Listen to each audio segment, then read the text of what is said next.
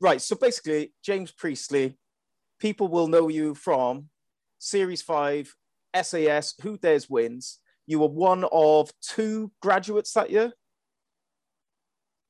Yeah. Now, would you are, you- are you are you winners or are you graduates?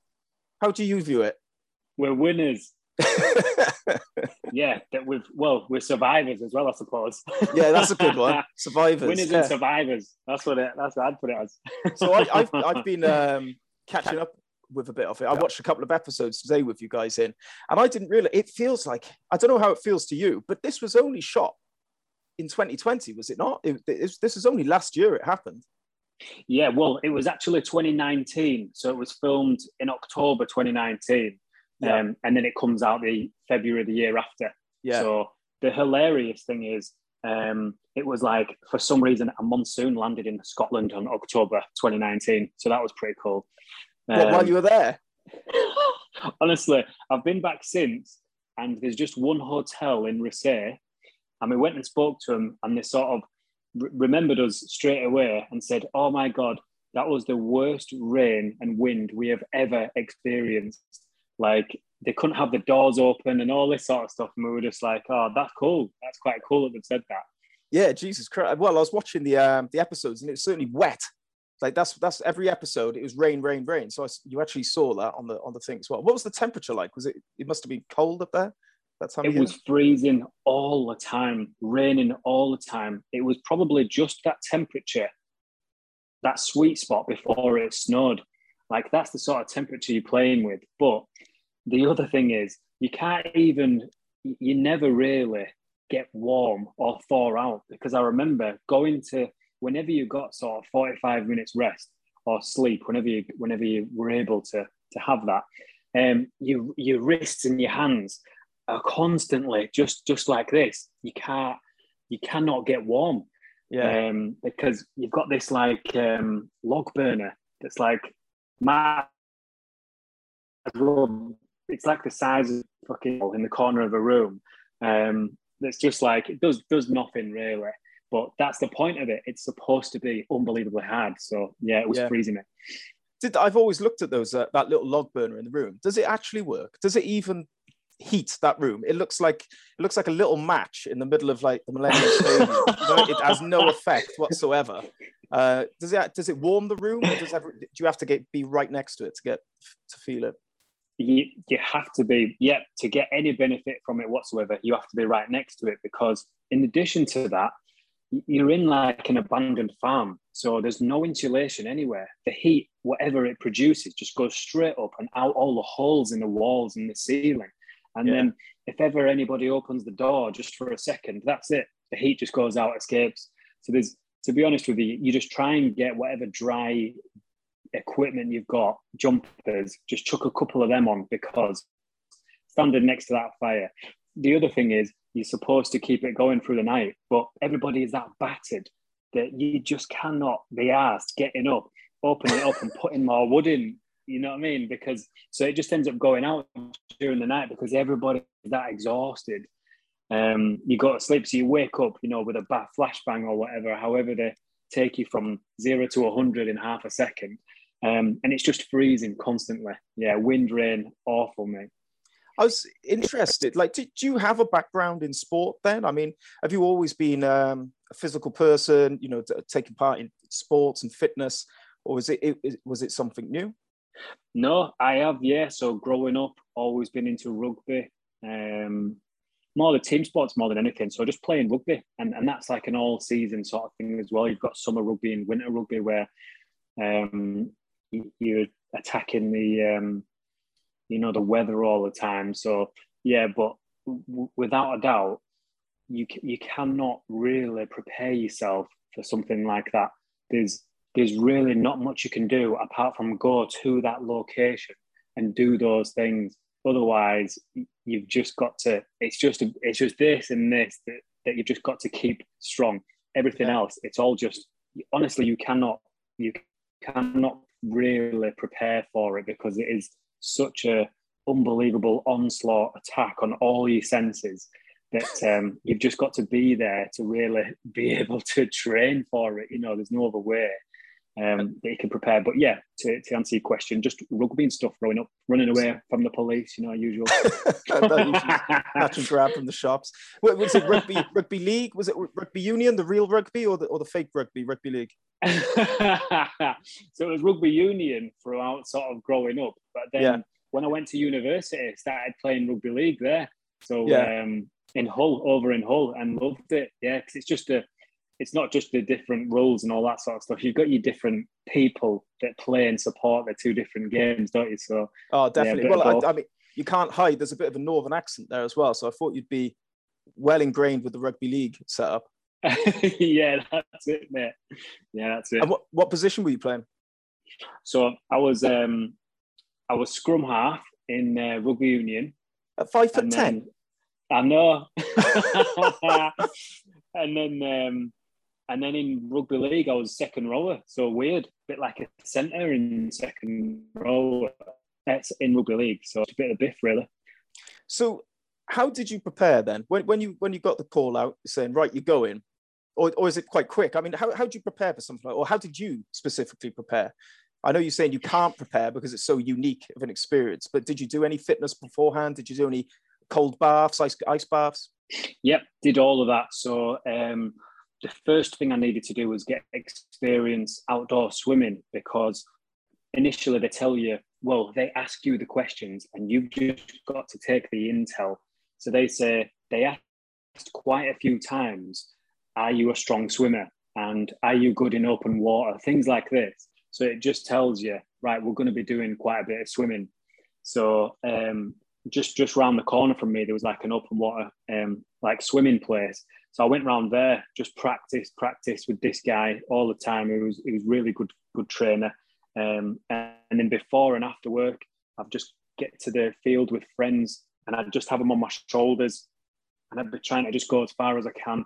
Um, so yeah, basically, watching all the seasons up and up until the fifth season, obviously, uh, all the seasons before, to try and just gather intel on what they're doing um, and doing all that trying to do all that really. I've always noticed because um, obviously each se- season follows base- the basic same setup, I guess, with the challenges. But it's always surprising to see how people are, are still to this day caught off guard with the challenges, which you, you should know that are coming up. But I guess they're so exhausted and so in it that you forget what's coming. You're right. I think it's a little bit of that, but also some people are just naive, you know. So they've got through I'm not taking anything away from anybody because the the test, the physical test to get onto the show is really difficult um, to just pass those. But if you have a good backstory and you just sort of skim through the tests, you're going to make it because the TV part of it, it's just how it is. The TV part of it is more important than having the fittest people on there and trying to break them. So the two guys you saw that sort of quit within 15 seconds. Um, that was just pure naivety and just totally being unprepared. And I'm sure that one of them was saying, "Oh, I haven't even watched it before," and things like this. And you just think, and, and if, why have you come here then? You know, do you think you're going to win by, and you don't know what's coming? Um, and yeah, just the shock of it. Um, again, they were both physical guys, but the shock of it just braze you mentally and they just thought i can't i can't do this. This is the first few minutes and we've mm-hmm. got another you know two weeks of this. So yeah it just breaks people. Like you said is some people were just a lot more prepared than other but you have to prepare yourself mentally for the shock of things as well as physically and yeah some people just fell down with that. I know it's um they definitely they kick off hard straight from the off uh, offset. They are it's it's challenge, challenge, challenge. Does it get easier? I, I know that sounds silly. I know it sounds silly, but does the intensity dip slightly? I mean, the challenges are still just as hard, but it's not as intense as the start.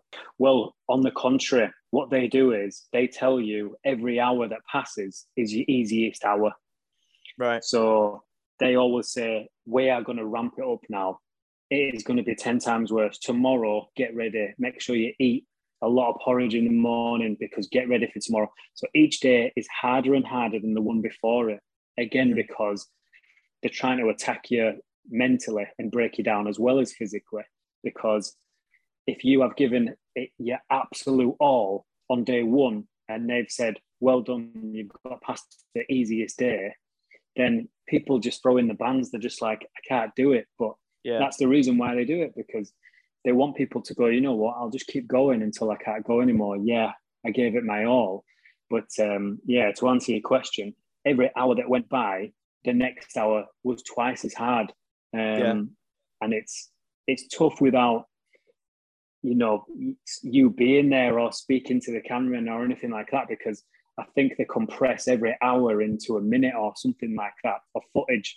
So it's um, it's tough to show you really just how unbelievably close to impossible it was to just get through every day. How how did you get through every day? What what was sort of um, motivating you to keep going? You know what you you become somebody else.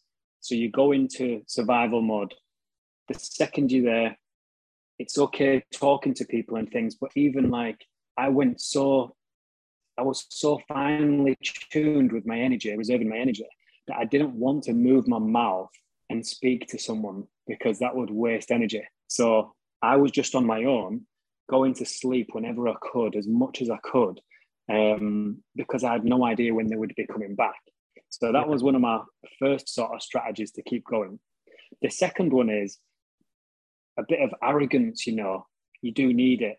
So I saw all these people, they're all in better shape than me. They're all CrossFitters, they're all super fit. And you, you look at me, I'm just this chubby guy. So I knew they were all in better shape than me, but I just told myself, I am better than you. I'm going to beat all of you. Nothing is going to stop me winning this this competition. So just sort of shutting yourself off, going into a bit of a dark place, into survival mode. So you've just got your raw sort of abilities on show. That's it. And you don't think about anything else. Um, that's what pushed me through every single hour. It, I find what I find interesting is um, so I think Ant Middleton at the start of the show he says we're going to strip them down. You know, we're going to to their bare souls, and it sort of implying that you know they're going to get rid of any ego that's there. But then it's almost like you used maybe uh, an arrogance or maybe an ego to get through it. How much do you feel yeah. that ego is important to getting through? But then also, it could be quite uh, the opposite effect. Did you see anyone there with egos that because of their ego, they failed? Uh, uh, I don't know whether it was because they failed. And I won't name names, but there were a couple of tossers on there. I just thought, right. I just thought, fuck me you just you're not a team player. So I think there is a spectrum of having an ego, and it's good to have it for yourself to keep you going and to be a leader and to be strong for other people. But if you go a bit too far and you're just for yourself and you're not a team player, it's finding that that spectrum where obviously everyone in the SAS is like the perfect combination of intellect and savagery, but they've all got to be leaders you mm. know and um, to be a leader you do have to be so confident in yourself that it, it's a little bit arrogant um, mm. So yeah I, I don't know whether it was their downfall with a couple of them but i do know for a fact that the team won't have rallied around these these two people um, that i remember because i just thought even in myself fucking hell, if you get in trouble, I actually do not want to help you because you are so arrogant. Yeah. Um, so it's finding that sort of, yeah, that sweet spot where you've got it in yourself, but maybe try not to show it to everybody else. Just be keep telling yourself, I am better than all you lot. So don't worry about what happens. I'm better than you. But then when people are in trouble, you know, being a team player as well. I mean, I'd, I'd call it a confidence. It's a confidence rather than an arrogance. It's um, yeah. Whether you believe it or not, you just if you tell yourself that, it's going to give you the, the fuel to keep pushing forward. I mean, how yeah, you you had some. Cl- I, I, was watching about series five is um, one of the best series. I think. I think you had some great uh, characters on their personalities. You had you had Pav as well. Pav, cracking guy, also involved with Rockman. You've had Kim. Yeah. Uh, Chris. Um, and there were some really physically fit people on there. How important is the team around you to keep going as well? Because obviously you're all there as individuals, all wanting to pass as individuals, but how important is it to work as a team and support each other? It's it's so close to second. It's almost as important as your performance as an individual because people can bring you down if everybody's being really negative because it's such a negative environment that they will pick off the weaklings and then they won't want to be known as being weaklings because maybe the part of the world where they're from, they're the strongest.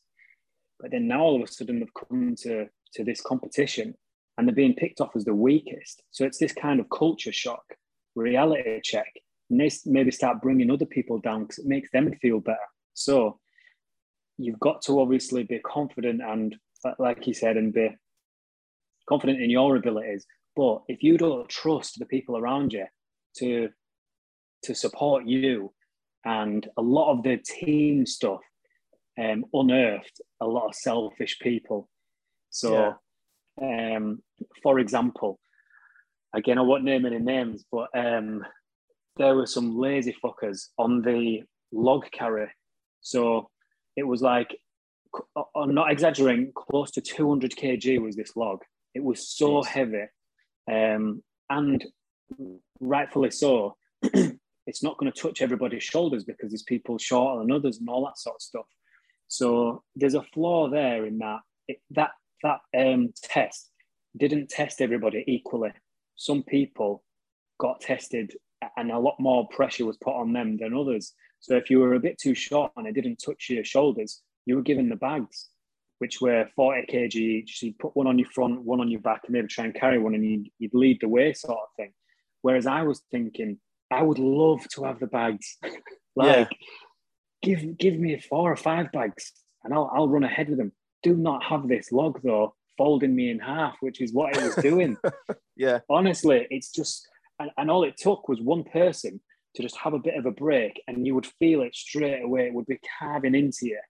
Um, so teamwork was so crucial that you had to go right. I'm going to put my body on the line, but you need to do it as well.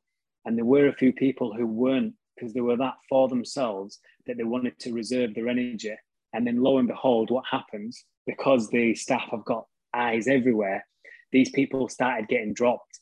Mm. Um, and even to this day, they're saying, I don't know why, you know, you've probably seen it as well. I don't yeah. know why I got cut and all this stuff. It's like, listen, there's a, a reason, a very, very clear reason you got cut. You either weren't coping very well or you were hiding from the work, so they cut you. Um, yeah. That's what happens. You know, it's it's a fact. You've just got to deal with it and roll on with it. But yeah, being a team player is almost, it's not quite there, but it's almost as important as obviously making sure you keep yourself strong. Yeah. It's, it's those sneaky short people, see? Sneaky, sneaky short bastards.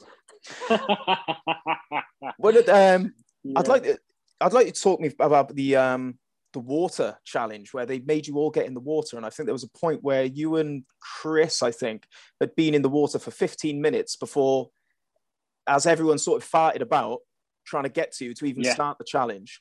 Now I've I've done it. Um, I did Man v Mountain ages ago. I don't know if you know. It's like a, uh, I think it's a rat race uh, where you go up and over Mount Snowdon, oh, nice. and then you're jumping in the lakes towards the end, or uh, so in the quarry.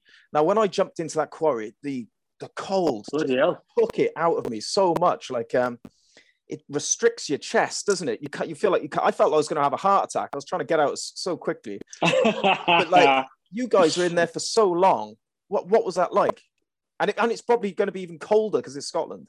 Yeah, you you know what? It, well, if you remember as well, when you went into the the water there at Snowdon, it's obviously like knives going into you when you get into the water, but it's even colder when you get out. Yeah. So the wind, wind being on your wet clothing and your boots, um, and the majority of the time, I'm not exaggerating, the staff would just say to you, "We'll beast you so that your clothes get dry."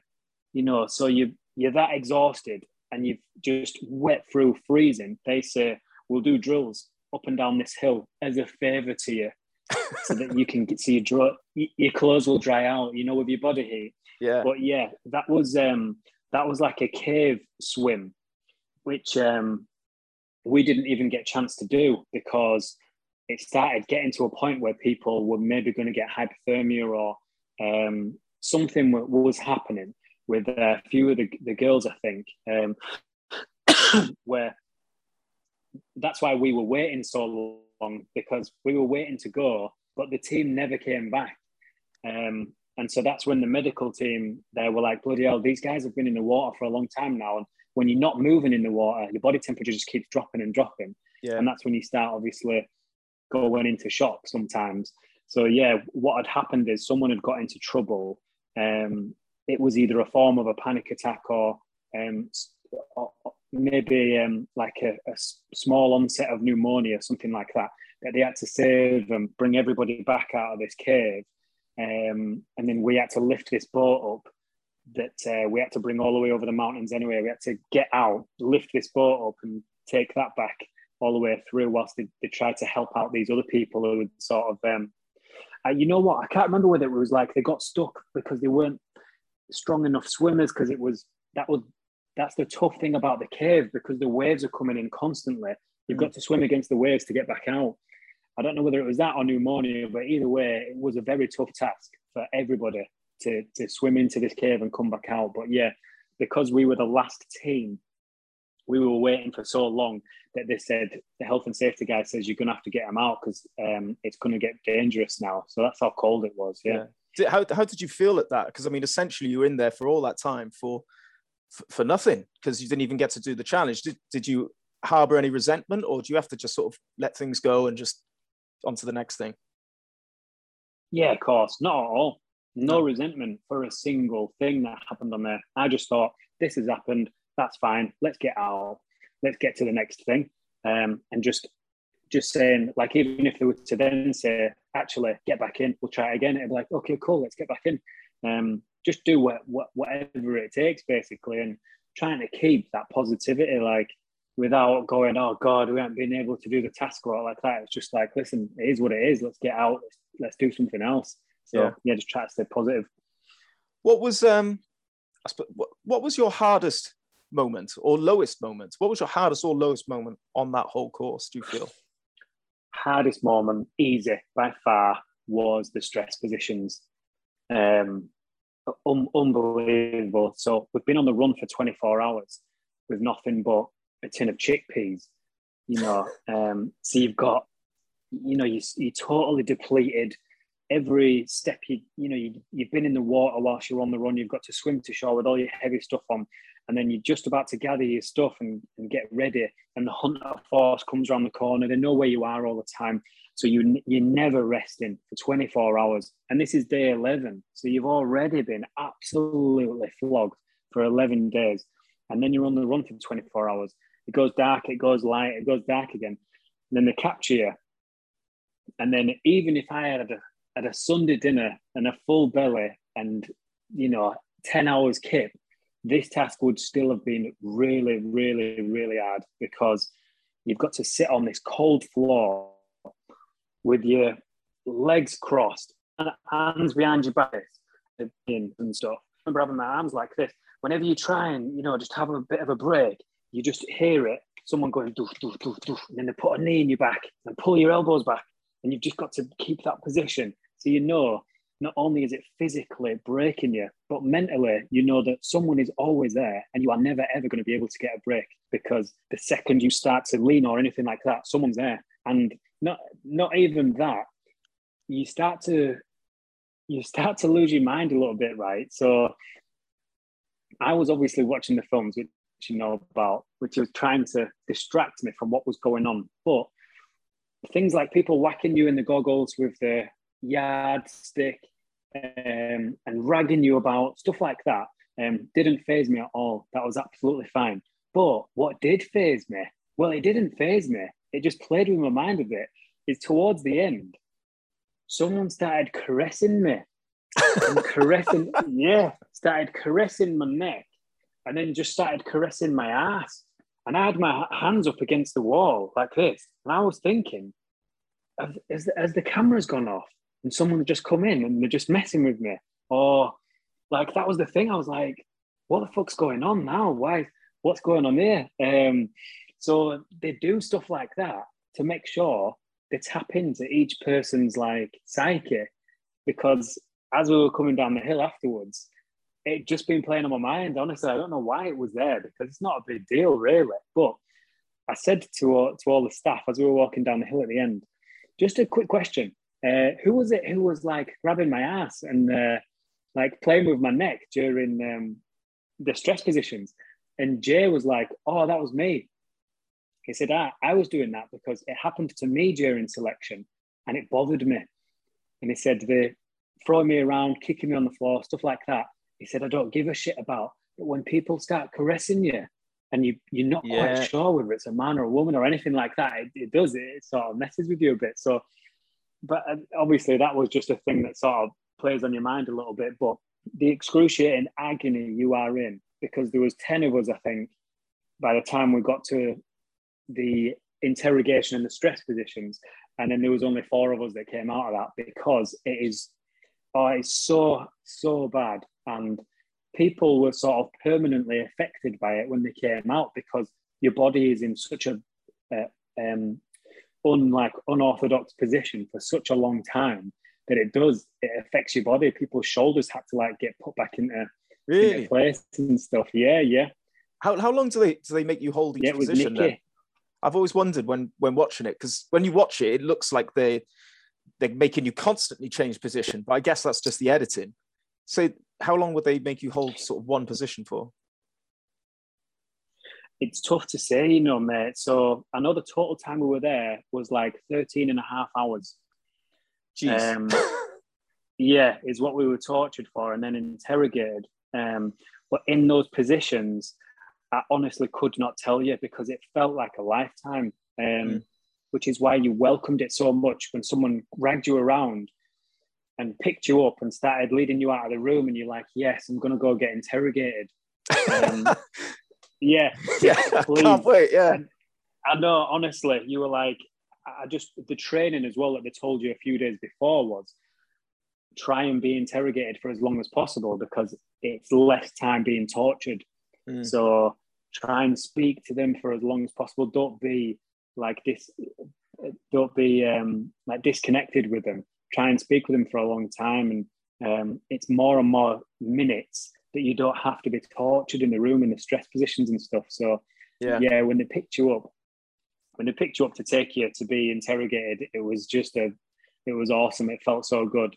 now who, who, um, who interrogated you because you you didn't have the the bald bloke did you no so they're actually so these guys as well um, interrogate. They're, they're professional interrogators. You know, they, they do it with terrorists. Um, I don't know whether they still do it, but they, they did um, interrogate terrorists in the UK. So they're so tuned in to what type of person you are.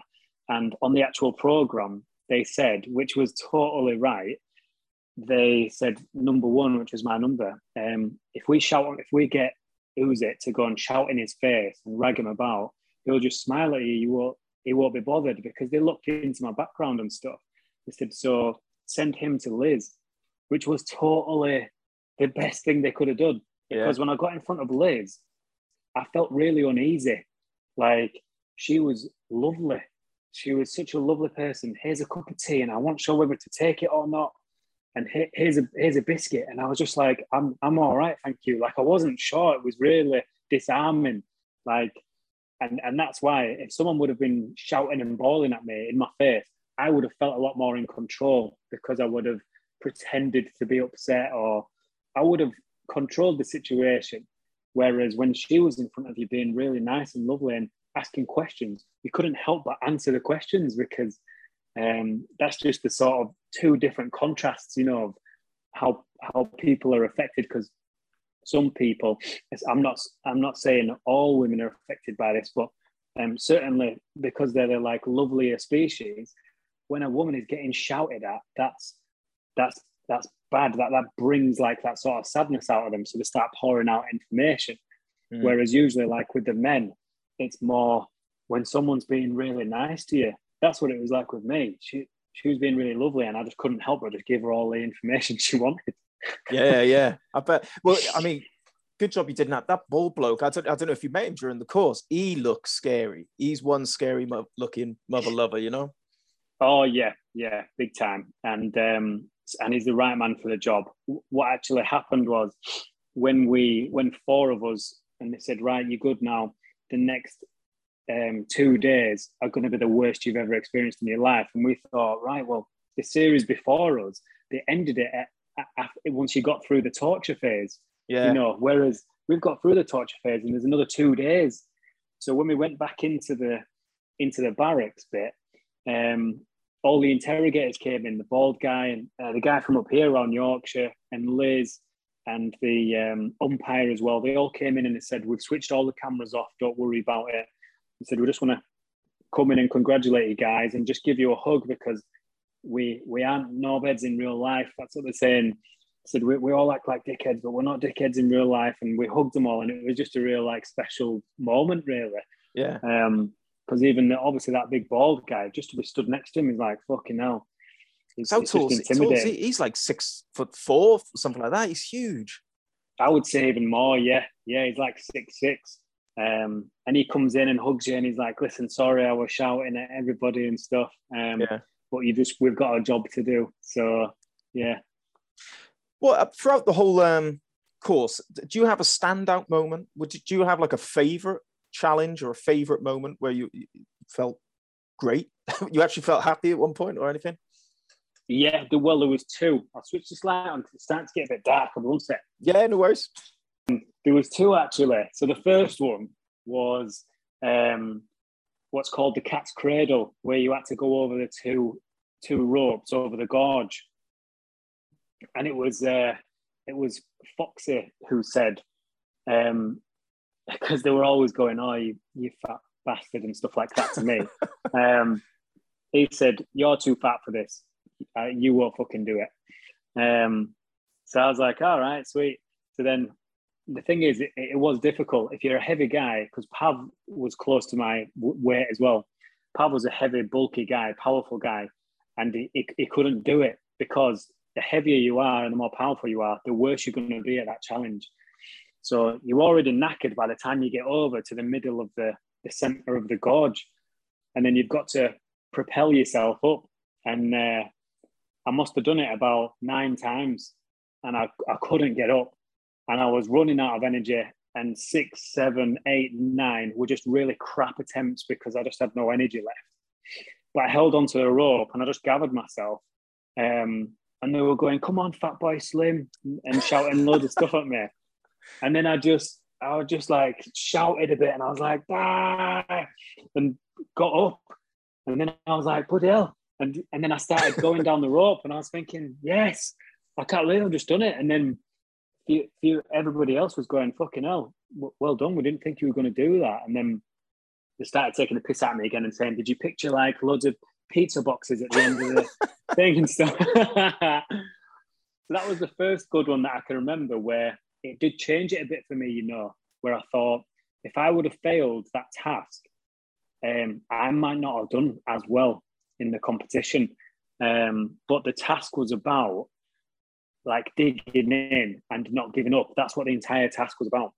Um, so that that's what I did. And then obviously the last anti-drowning um, task, which was I was the only person that that could do it. Which luckily, if if they'd have made me do a few more, I would have swallowed too much water, and I bet I wouldn't have been able to do it. But I think you had to do fifteen or or sixteen times or something, going up and down, and um, yeah, so you've got your hands tied together, and as soon as you get in the water, it's like fucking hell. You know what it's like. It's like, right, brilliant. It's taking my breath away already. You can't swim because you're cable tied together. And then you get next to the waterfall where it's its deepest. And they tell you to exhale until you get to the bottom and then and then come up, take a breath, and then straight back down and keep it fluid.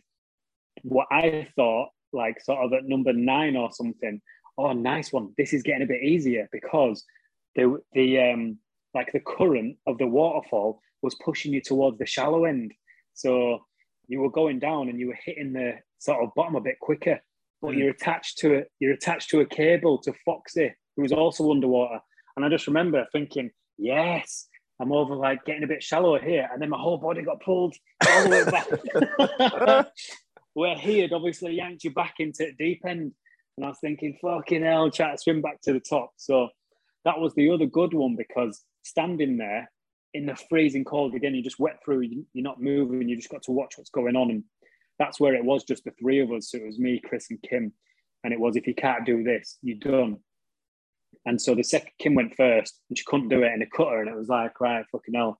So then I went and I did it, and I was like, oh, you just you feel invincible at the end of it. Like there's nothing else I can't do now.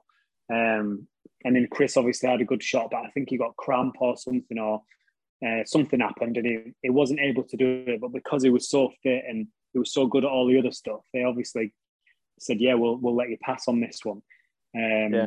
And even then, after that, mate, because they play so much mind games on you, they said, "Right, come over this hill." So we came over the hill to the mall, and they said, "You see that mountain there? It took me three and a half hours to get up it the other day, three and a half hours to get down it. We'll give you an extra half hour, so you've got seven and a half hours to go up that mountain and back down. You've got this like 80 kg backpack on. You're full of water. The water's gushing around in your boots." And we just looked at each other. And, honestly, we looked at each other and we were like, fuck it, let's go. Yeah, let's do it. And then Ant said, um, so does anybody want a VW at this point? And we are like, no, let's do it. You know, and you've got nothing left and you just, it's it's like them fake Ugg boots. That's what your boots are like now. Yeah. You're just sort of walking on them like that. Um, and he said, I'm glad you both said that because you have reached the end. You know, we're not actually going to do that. So that was one um, final test. That was one last test, wasn't it? Because if you had handed in your armband, you'd like gutted. That was the end. That was yeah. the test. Oh yeah, absolutely. little bastards. I know, and it happened once. Um, they did it all the time, but before the, the very first false ending they had, um, false task, some someone did. It was um, Elise, and we had all just finished the first sickener, and it was horrendous. Um, and then we're all freezing and it's raining. And he said, face now, everybody turn around and face the direction in which you're going in.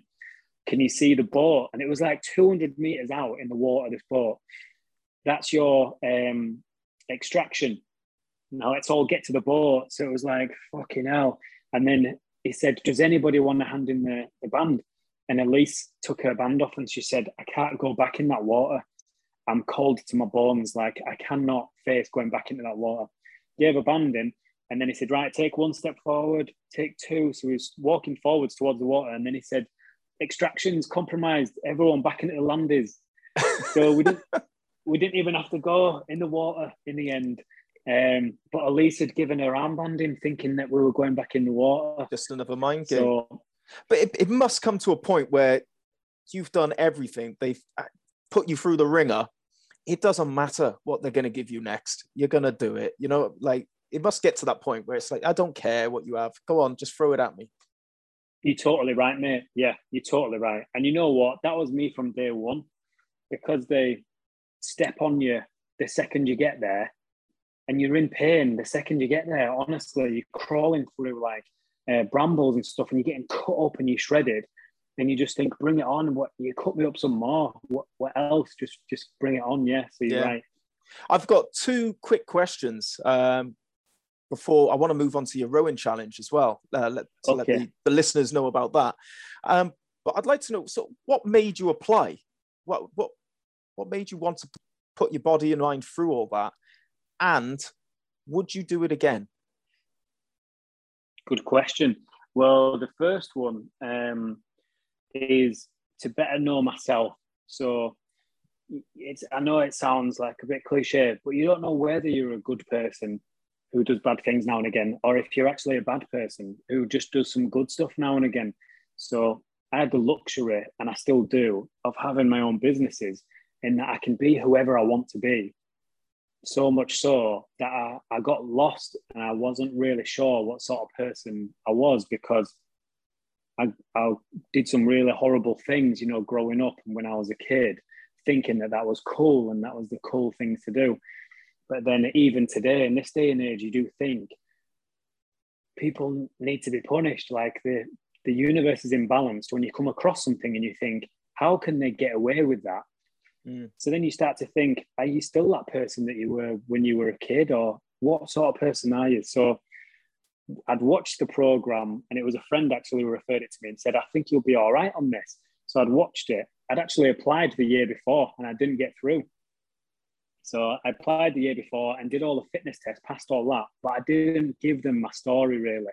I didn't want to share it with people. Like the irony is, I thought I was being strong by keeping it to myself, but the obviously the irony is that I was being weak by not sharing it because mm. I was worried about how people would look at me because you know I'm a professional now, I'm a businessman. I don't want to be talking about these things that happened in a, in a past life, and um, so yeah, so the second time I applied, I told them everything, and I did all the fitness tests and told them everything, and they were like, "Yeah, let's get you on." And the whole reason I went is because I'm going to be submerged into an environment where I can't prepare and the raw person of who I am is going to come out and I'll I'll get to know myself a lot better and I'll be with myself and know what I'm capable of and what sort of person you are. And that's what I wanted. I thought this was the only test that can really show me what sort of person I am really and get some sort of uh, clarity coming out of it. Mm. And uh, did you what did you learn anything about yourself? Not really, no. No, it's a waste of time. no, I did. I yeah. did. It's it's about doing the right thing and just being that person to do the right thing. You do learn a lot about yourself. You stop sweating the small stuff where if you for example you didn't get enough sleep the night before and normally you convince yourself, don't you, I'm gonna need loads of coffee today to get me through the day and it's gonna yeah. be a tough day. Whereas if you just tell yourself, my body's going to be all right. You know, today's going to be just like any other day. So what that I've only had a couple of hours sleep. Let's get through it and convince yourself because you know what your body has been able to do on 45 minutes kick. You know, you can do a full 24 hours on the run without any sleep. So this is going to be all right. It's yeah. that sort of experience that, you know, ingrains on you. Um, the second, what was the second question again? Sorry. Would you do it again? Ah, um, you know they what? don't pay you, do they? I would do it again. yeah, you have to do it for free. Yeah, I would do it again, but only if they brought all the winners back and I was up against all the winners. That would be a good one. Yeah, I'd, I'd do it again then. I'd, I'd go up against all the winners then because um, did be, because I'd, I'd win again, but there would be no point winning again I just think, what's the point in putting myself through all that if I'm just going to be up against some new recruit recruits? I'm going to win again, so I might as well ramp it up and be up against everybody who won before. Yeah, of course, so of course. I'll do That's... it again then. So uh, you are about to embark on a world record attempt challenge for it's the most distance road in 24 hours. Is that right? That, that's right. Yeah, yeah. On a Concept2 rower. Yeah, that's right. So why why are you uh, taking part on this? Is it is it a charity thing? Like, yeah, why are you why are you putting why? yourself through hell again? Why are you doing this? doing this? have you spoken to anyone? Have you spoken to a professional? Like, no. I, I, I, need to, do it. yeah. I'm probably scared of what they'll say. have, have, you have you done anything like this before? Is this? I mean, why this challenge? So when I got back from SAS, I thought I need an, I need another challenge um, what am I scared of? So I went onto the gym floor, my local gym, and it was easy. I was like the rowing machine. I just I hate it. You, it's so unforgiving. You cannot hide from the pain on that machine. Um, I'm gonna have to set a world record on it. I just thought I've I've got to turn it into something else, and because I'm afraid of it, of getting on it because it hurts so much, I've got to show that machine that I'm the one in charge yeah. And it's so so what if it's going to hurt? Um, be the best at something that you were the worst at is what I is what I wanted to do. Yeah. So yeah, it's simple as that, really. So I, I think uh, the current record is at three hundred and seven thousand meters, which yeah. is, if my maths are correct, one hundred and ninety-seven miles. Yep, that's right. And um, that's what you're aiming to beat. Yes, so I've got to average in order to get a break, so if I have a one minute break every hour, I should be averaging 13,150 meters per hour. So it's not it's not even a like a, a, a, you think about a marathon, and I know marathons are at a decent pace. This is a decent pace. Like to just get thirteen thousand meters in an hour, you're pulling at some pace there. Yeah. Um. So to maintain that, so that I can have, because because he averaged twelve thousand eight hundred something, something like that. So in order for me to have a break, I need to get thirteen thousand one hundred and stay at that, and I get a minute rest every hour, and then I'm just hoping in the last six hours I can turn the heat up and just break away from him. Um, so that's your strategy: one minute rest every hour. Yeah, that's that's, that's insane. It. So how what's yeah. your training look like? Uh, have you been doing like four, five hour rows and stuff like that, or? So I'll tell you what, I was training for the so for the past sort of six months, I've been training totally wrong. So brilliant. Because you were saying before Honestly, we started, you, you you spoke to a professional, and, and, this was only three weeks ago. You've now been given yeah. the correct. Uh, brilliant. Well, at least you got it. it. Yeah, late, late than never. I know that's it. Unbelievable. It was like an angel that just came and saved me because don't get me wrong, I would have still done it. So I'd booked it in for the first of October. Um, but then I met, I'd met this guy and he said, Give me 18 months. He said, Give me 18 months and I will have you ready to do it. And I said, I'll give you one month. That's all I can give you. Yeah. I said, I'm good to go.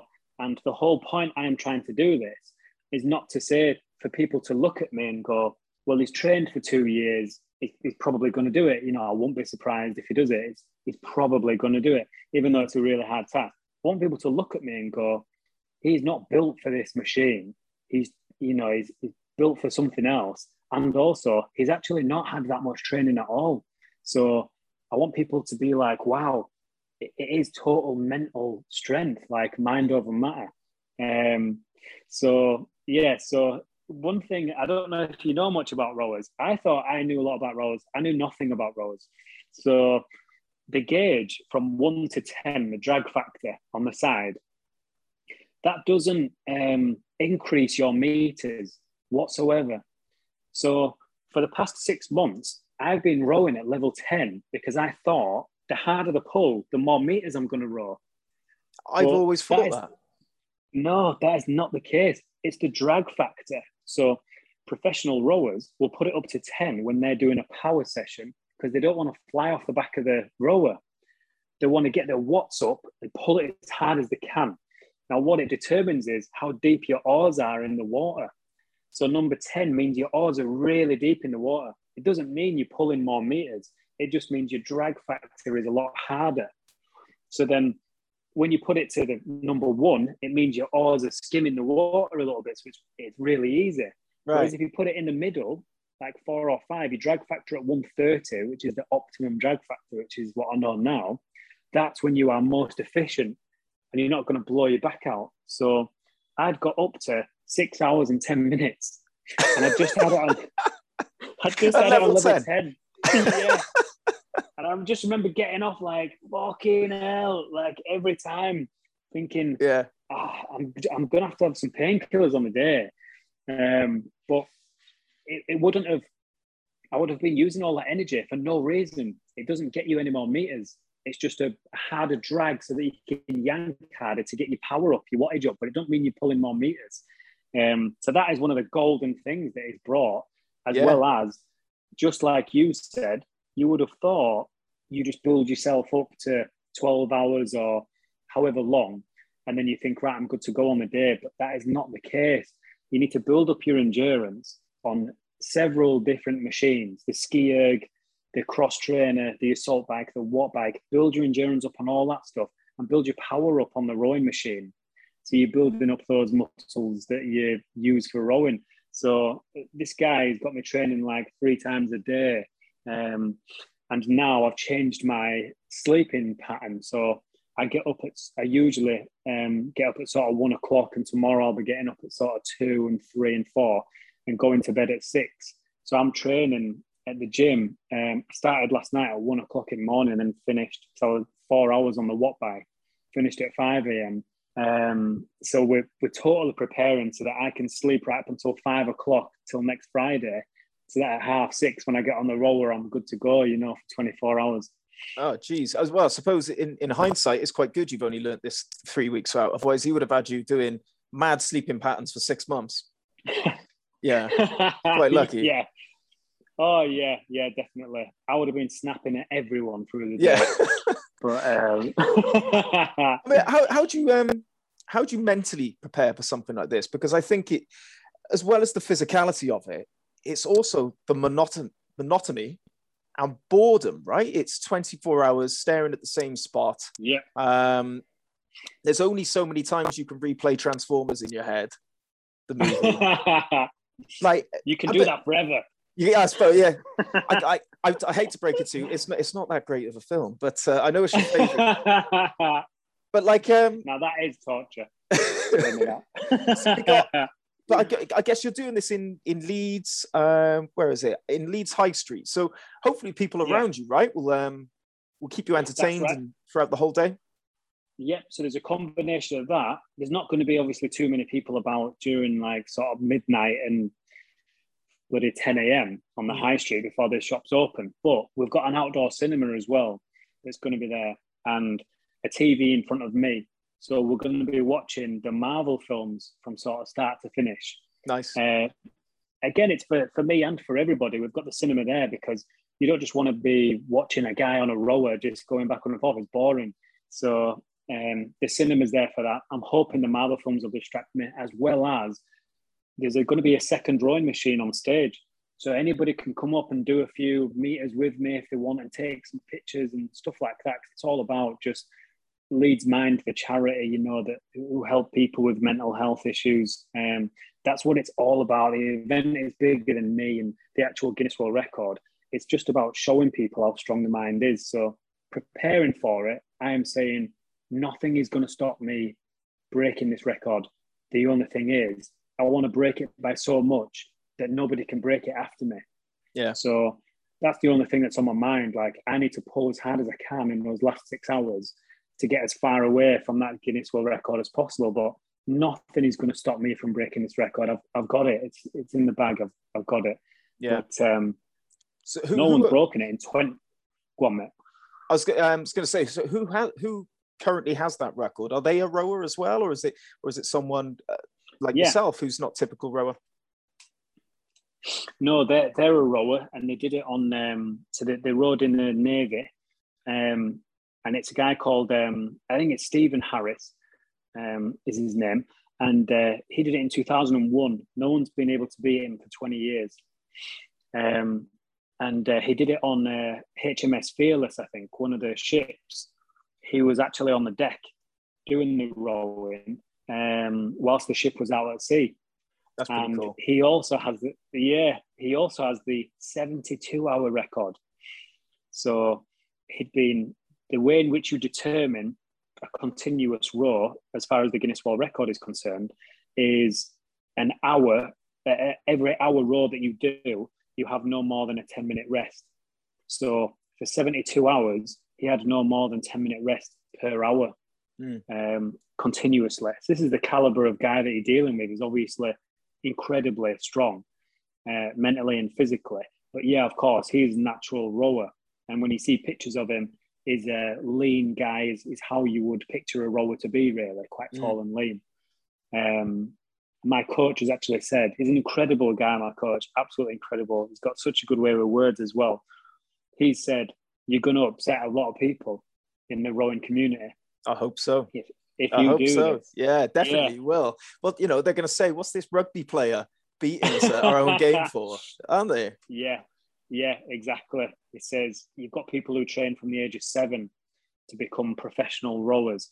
And if they see you just come off the street with six months sort of training, three weeks, professional training, training to do it, it's going to really upset the rowing community, Yeah, Um, definitely. which is good. I aim to misbehave, you know, it's what you want to do. so if, if, if people want to give you some support, if, if people want to come down, um, and also if people want to donate, where where can they do that? What what dates it on and times? So Friday the 29th, um, is when I'll start on Briggate High Street in Leeds um, at half past six. The banners will be going up this weekend as well, so people will be able to see, and that's that's got the dates and times on it up the High Street. Mm-hmm. Um, and anybody can come from sort of six o'clock onwards because there's going to be interviews and, and stuff going on on stage just before I start. Um, but I would recommend it's going to be um, a good atmosphere to be around. I reckon. With regards to fundraising, um, you can go direct to Leeds Mind. Um, they're a, they're a part of the Mind charity, uh, but I've also got the links on my Instagram as well. That um, you can just click on that and it goes through to the fundraising page. I can share it again as well. Awesome. Yeah, we'll, I'll put your your links and all the relevant links below the interview, the podcast for people to click and donate. Nice one. Now we've got I've got a couple of user questions. So a couple of Team Ruckman members nice. have put in a couple of questions. Uh, I've got three of them. Then what we'll do is we'll we'll wrap this uh, section up, and then we're going to do a do a short section. So I, I, won't keep you all night, James. I know you got you probably want to have a shower after your session. Um, and nah, that will just, all right. That'll be for the um, good that'll be for our Rockman Plus members. So they they're paid subscription members. Uh, we'll just ask a couple of questions on resilience and well-being, and it, it, ties in nicely to everything that you've done, and and also the charity challenge for Leeds Mind. So we have Amy C. Yeah. Parker has put through a question. She has said, "What was the most mentally tough challenge on the SAS Who Dares Win show?" Had to have been the stress positions. Um, you had no idea when it was going to end and your body is in so much pain that it plays on your mind, you just don't know when it's going to end. So the mentality of it is you never get a rest and you don't know when that pain is going to end. You know it's going to end, end eventually, but you don't know if you have another half hour left or another 10 hours. So that was by far the worst part of the entire program the stress positions and not knowing when that's going to end. Yeah. I suppose the benefit with the rowing challenge, you know, it's it's 24 hours. Like after 24 hours, it can end. Like at least you know that's that's ending. Yeah, um, it's only 24. Only 24. We've got coached by coached by JP has asked, what has been your best achievement since the show? Oh, nice. Um, that's a good one. Oh, that's an awesome question. I suppose um, it, it, doesn't um, have to be um, necessarily like a physical challenge. It could be anything personal or business related, or yeah, I would probably say business then. So business related, how I've been able to grow the company, but the awards, um, literally before the show came out. So in October we did the show. In November we went to an award ceremony with the with, with my business and we ended up winning the most prestigious award there, which I had no idea we would have even got to with all the different estate agents and stuff that are around mm. London, especially. We ended up beating them all. I would have to say that, to be honest with you. And the reason why I had to think so hard about it is because how do you top, you know, sort of SAS? Mm. Um, and I suppose it's not about topping it, it's more what successes have you got since then? And um, you know, it's it, that is such a good question because you need to keep setting yourself challenges. And if you ask me that question again this time next week, obviously I'll have another answer for you. The world record, yeah. Yeah. Is there anything you've taken from the uh, the SAS experience into maybe business that has helped get uh, make help you achieve that awards um, success? Yeah, absolutely. It's not sweating the small stuff. So when you know what you can what you can do and when you know that there's some bad stuff happening out there, you don't need to sweat the smaller stuff. And people getting stressed out about the situation they think not they're not in control of, but you are in control of absolutely every situation you're in. The more you feel out of control, the more you're actually in control of it. Because as long as you control yourself, you can do it. You can overcome anything. It doesn't matter how long it takes. Mm. You can still overcome it day by day. So that's a big thing that I've taken from it in that you are pushed way beyond your limit on that program that once you come out you are without a doubt a new person you are a mm. different person um, and so taking that into business into relationships with friends or um, or partners or anything like that you change the way you look at everything that when every day people experience 10 problems even more. And for you to just look at them with a bit of a lackadaisy approach, like it's all good. We're, we're going to be able to find a way around this. It's all good. That's a big thing that I've taken from it, not sweating the small stuff. Bro. Now we've got a Pav from Slough writes. Um, how did you? who s- he is. Yeah, I wonder who he is. Uh, Pav, uh, yeah, 29, 30 from Slough. Uh, obviously a big fan. How did you view the? How do you do you? Hang on, let me read. How did you see the show when you came out, and how do you see it now in terms of your journey, journey, personal journey? Right. Okay. So obviously excitement when it first came out because you know you're the winner. Now that would have been completely different if I wouldn't have won. I think I would have had a different approach to watching it. Um, probably would have had regrets because then you would just beat yourself up a little bit if you didn't give it your absolute all and maybe convince yourself that you didn't if you didn't win. Um, so the the first feeling was excitement. Like I couldn't wait for the next episode and the adverts and all that sort of stuff to come out. Although on the flip side, I was slightly worried about people knowing stuff about me that they didn't know before. Um, so the sort of background that we came from, people I work with knowing that sort of stuff, the initial reaction I thought was, it could, this could be a bit embarrassing. But then after thinking about it and taking, uh, adopting it and owning that sort of path, I thought anybody who doesn't want to deal with me after they hear about a bit more about me, I don't want to deal with them either. You know, Yeah. if they're going to be prejudicial against my past, I don't judge anybody by their past. Um, so yeah, initially I was very excited about it coming out. Really happy with the way it was. It portrayed everything. Um, but I was a little bit worried as well about what people would think of me. Um, but then after a while, I just didn't really give a shit. Yeah. I just thought, you know, it's it's there's loads of people who are just going to hate you for whatever reason, um, and that's cool. Just let them do it. yeah. Um, is, is there a question? Because we've got Pav scheduled in in a couple of weeks' time for a podcast. Is there a question Yeah. you'd like to put to him? Yeah, I've got a question. Um, during SAS, um, he had a boxing match with someone, and I just wanted to know the outcome of that. Um, so if you can put this question to him, say, um, when you went into SAS, did anybody knock you unconscious uh, during during your um, your time there, or or, uh, or or or what happened? You know, I think Okay. that's the question I'm going to ask. But Did what? That's, knock you unconscious and then just keep it like that? I will I will put that question to him. I promise. And that's half the fun, actually. What uh, watching you two on Instagram constantly bantering each other. I get much enjoyment out of that. It makes me laugh. Um, well, that, that's the end of section Yeah. one. We're going to move on to section two in a minute. So before we wrap up section one, where can people find you? Uh, what's your Instagram handles, and uh, where, if they want to follow you in your progress? Yep, it's uh, James underscore Priestley underscore. And that's on the Instagrams, is it? That's on Instagram. Yeah, on you- uh, on Facebook it'll be uh, Jimmy Priestley on there.